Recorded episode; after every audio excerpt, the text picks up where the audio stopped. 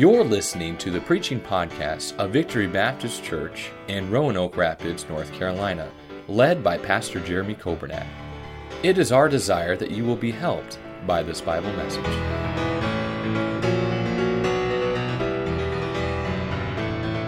Jeremiah 31 is where we're going. We started last week, and I don't know that I've ever started a lesson and gotten so little uh, made so little progress on that lesson as we did last Wednesday, uh, but I hope it was a blessing. I just I got fired up last week uh, just thinking about God's grace. Remember we talked about in the wilderness, God can show up, God can give you grace, and uh, God can help you no matter where you are. And then we kind of got held up on this subject, and it's a good subject to get held up on. We got to talking about the loving kindness of God. And that's exactly how it sounds. It's God loving us, and it's God showing us His kindness, and God showing us goodness and mercy that we do not deserve, but I'm glad God gives it anyway. Notice with me, if you would, in Jeremiah 31, it says in verse number uh, we'll start in verse number one again. At the same time, saith the Lord, Will I be the God of all the families of Israel, and they shall be my people. Thus saith the Lord, the people which were left of the sword found grace in the wilderness, even Israel, when I went to cause him to rest. The Lord hath appeared of old unto me, saying, Yea, I have loved thee with an everlasting love. Therefore, with kindness have I drawn thee.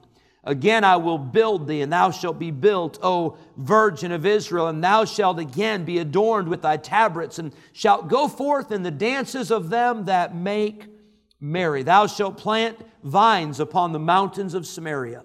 The planters shall plant and shall eat them as common things. Lord, I pray you'd speak to our hearts and give us what we need from the Bible study tonight. I pray for our children's ministries. I think I pray for our teen ministry. I pray for all of our nursery workers tonight. I thank you for our sound men and those running the video. I thank you for those in the radio room. I thank you for our musicians tonight and what a blessing they were to uh, the music and the, the time that we were able to worship you through song. But Lord, I pray now as we look at your word that you would speak to us, give us what we need. We ask and pray these things in Jesus' name. Amen. Hold your place in Jeremiah 31, and would you turn with me back to the book of Psalms? Let's look at Psalm 48. We were going last week through some verses, specifically in the Psalms.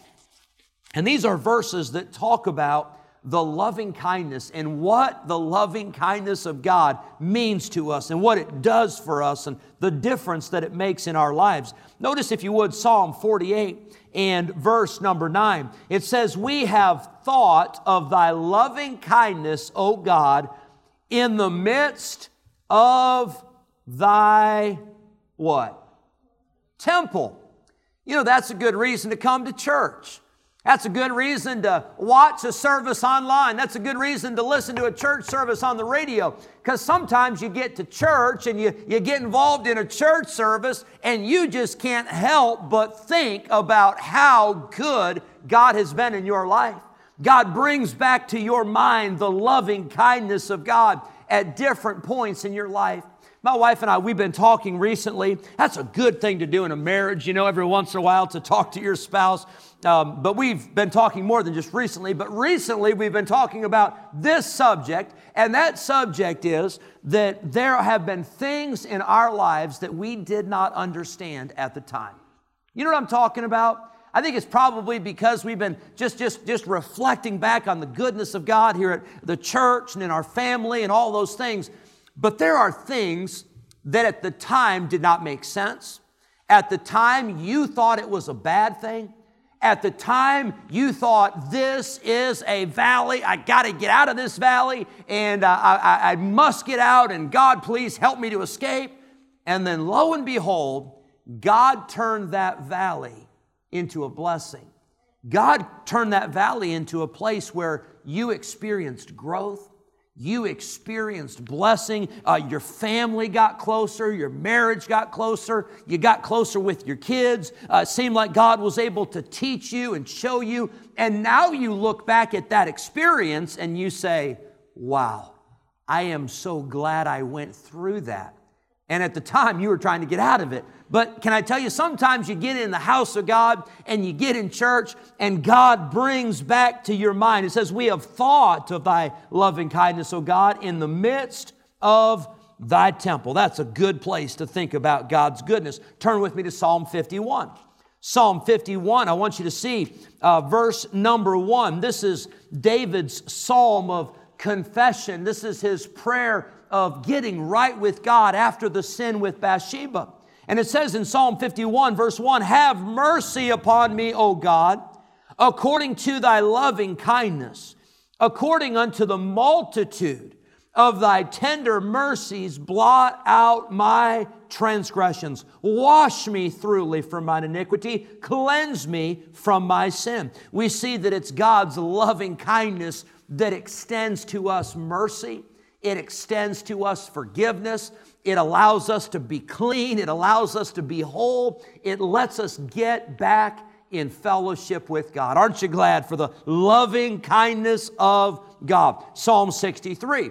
This verse is going to knock your socks off. So make sure your, your shoes are tied tight because this verse right here is going to blow you away. Notice what it says in Psalm 63. Oh God, verse 1, Thou art my God, early will I seek Thee. My soul thirsteth for thee. My flesh longeth for thee in a dry and thirsty land where no water is. David says, Lord, I've got to have you. I'm hungry and I'm thirsty and I've got to experience your, your presence in my life. And God, I beg of you, please uh, pour out your presence and pour out your blessings. And verse 2, he says, I want to see thy power and thy glory, so as I have seen thee in the sanctuary. Here we go again, the church. David says, God, I've seen you do some things in the temple. I've seen you pour out your, your power and your glory, and I, I have seen your greatness, and I've seen uh, your holiness, and I've seen uh, how good you are in the sanctuary. And he said, God, I want to see it again. I want you to do it again in my life. And then he says in verse number three, because thy loving kindness is better than what? Thy loving kindness, David said to God, is better than life.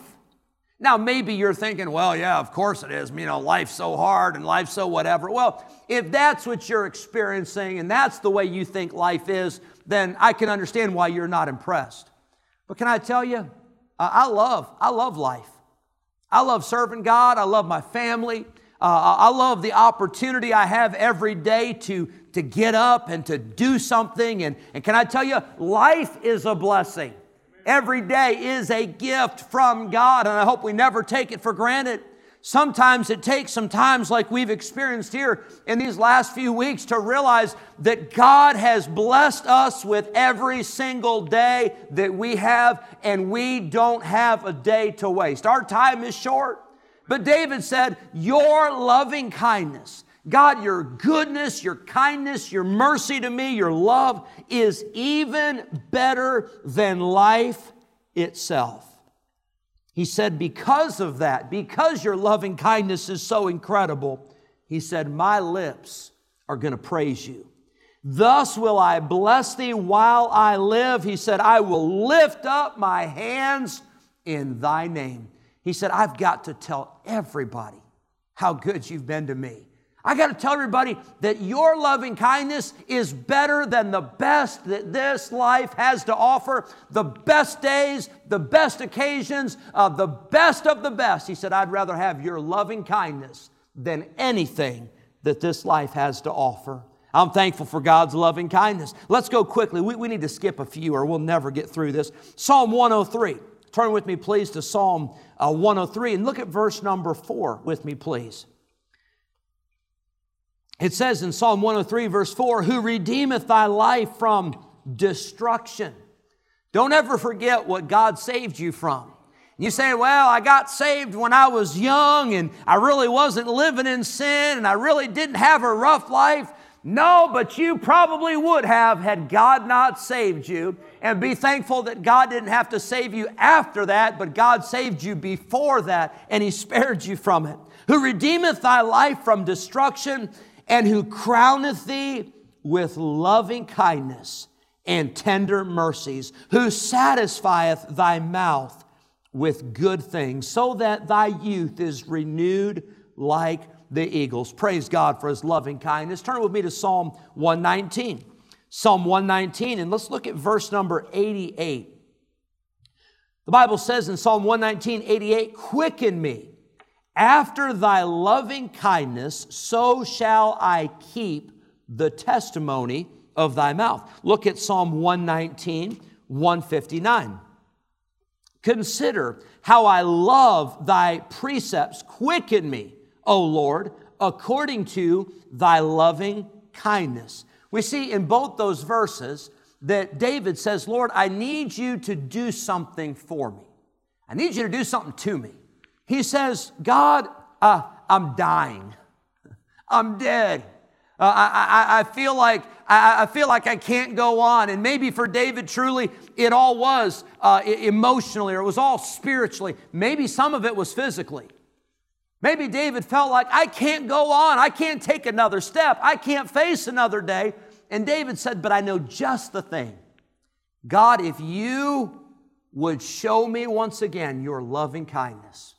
I know that that would quicken me. I know that that would give me new life. I know that that would make me alive. And maybe tomorrow morning when you're going to work, or tomorrow morning when you're uh, starting your day, and maybe you're not feeling it, maybe you're tired, maybe you're worn out, maybe you're, you got a lot on your mind, maybe the thing that you need, and maybe the thing that I need is just to go back to God's loving kindness and say, God, would you allow that loving kindness uh, to give me that, uh, give me that charge? Would you allow that loving kindness to give me the strength and the life I need for today? Look at one more, Psalm 138. Psalm 138 and verse number two. I will worship toward thy holy temple. There it is again and praise thy name for thy loving kindness and for thy truth, for thou hast magnified thy word above all thy name. You know where we learn of God's loving kindness? It's when we get in the book right here. And if, if you say, like I think we talked about it last week, well, God hasn't been good to me, well, I'll tell you, I think He has. I just think you're not seeing it. I think you just haven't opened your eyes. I think you're just not seeing the item in the cupboard that's right there. Anybody else can see. You just can't see it, or I can't see it. But when we get in this book right here, we will be amazed at just how good and how merciful God has been in our lives, His loving kindness. Notice with me, if you would, let's go back to Jeremiah 31. And I want you to look at verse number 4. Jeremiah 31, verse number 4 he says, Again, I will build thee. This is God speaking to his people. I will build thee, and thou shalt be built, O virgin of Israel. Thou shalt again be adorned with thy tabrets, and shalt go forth in the dances of them that make merry. That promise in verse 4, God says, I will build you. Did you know that God is still in the building business? Aren't you glad for that?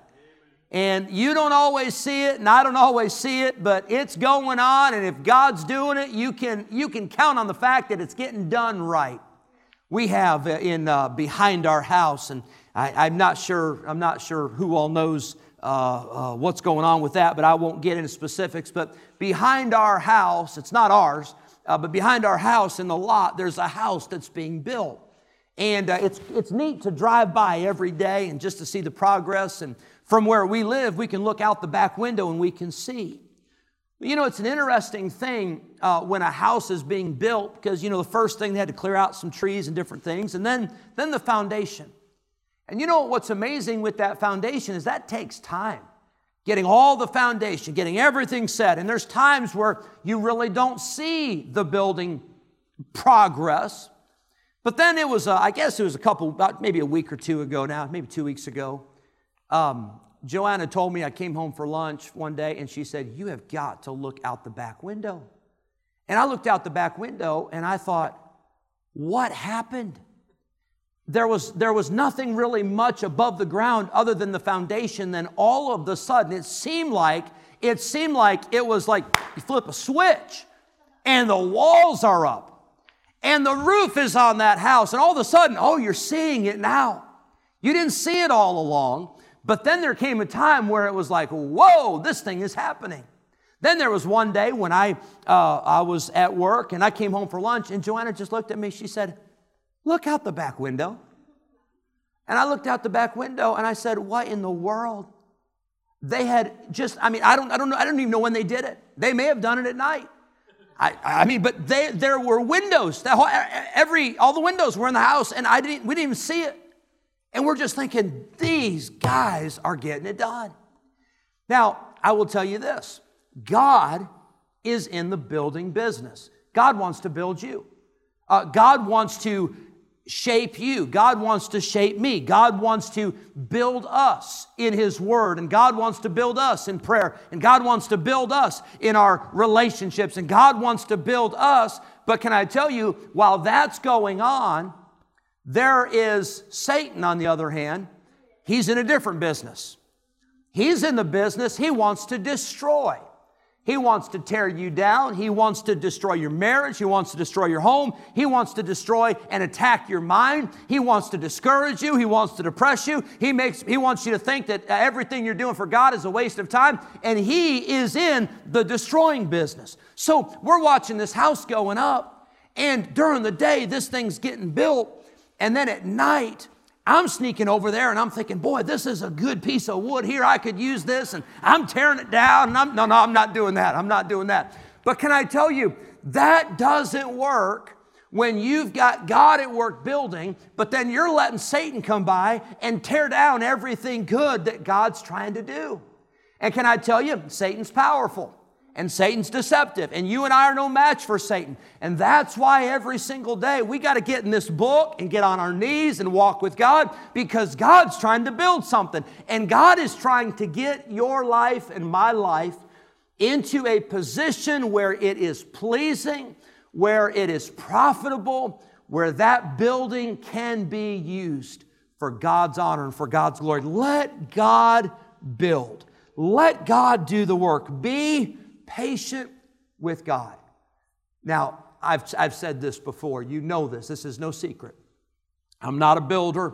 I'm not a carpenter. I am good at demolition. I've done a lot of that in my day. But if I were to go over to these builders over here on Midway, and I were to go over them and give them my two cents worth, and I were to go over this, Oh, you guys don't know, let me show you. Can I tell you, that would be the joke of the month right there. I don't know what I'm doing. But can I tell you, sometimes that's what we do with God. He's building, He's working, He's got a plan, He's got the blueprints, He's got it all figured out. And sometimes we try to tell God how to do it, or we try to tell God how He's not doing it right.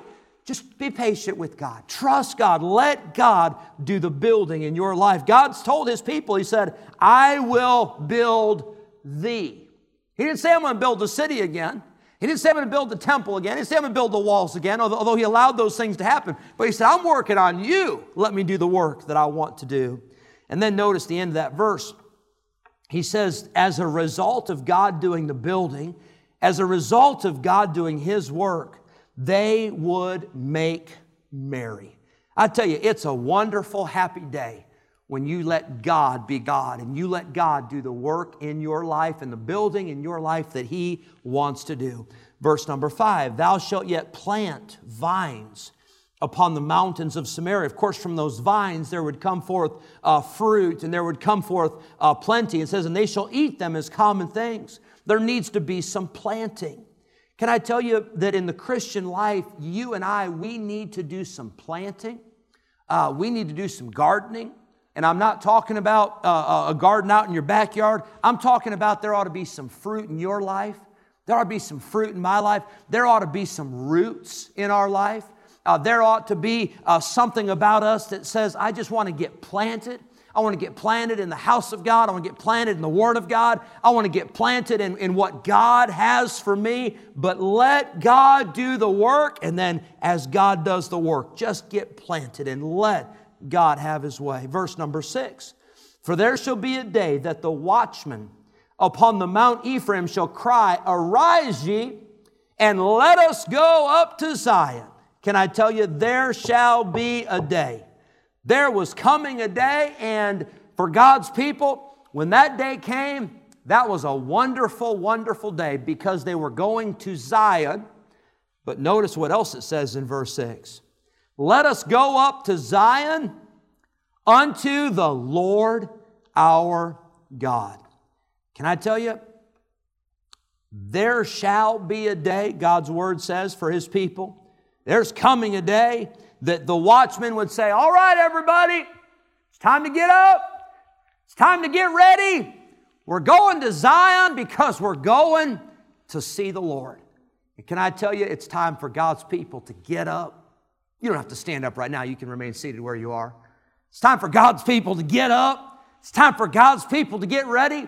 And it's time for us to say, uh, I've wandered far away from God, but now I'm coming home. I'm getting back to God. I'm getting back to a walk with God. I'm getting back to my prayer life. Uh, I, think, I think one of the greatest things that could have happened through a pandemic is that God's people would say, I need more Bible than I've ever needed. I need more prayer than I've ever needed. But I'm afraid some of God's people have only gotten more TV and more Facebook. And can I tell you, that's not going to help you like the Bible and prayer will. It's time to get back to God. There will come a day for us, and I hope today's the day for us to say it's time to get back to God. And then look at verse number seven. For thus saith the Lord, we'll have to stop here. For thus saith the Lord, sing with gladness for Jacob and shout among the chief of the nations, publish ye, praise ye, and say, O Lord, save thy people, the remnant of Israel. We see that after God does the building and after we get planted in the, the, the, things of God and we get our roots down and we get established and then we get back to God and we say, I'm getting back to where God is. And then verse number seven, here's the result. There's going to be some singing, there's going to be some gladness. There's going to be some praising God. You're going to want to publish it.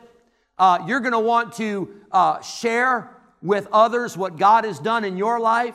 And sometimes we're quick to share the negative. That's human nature.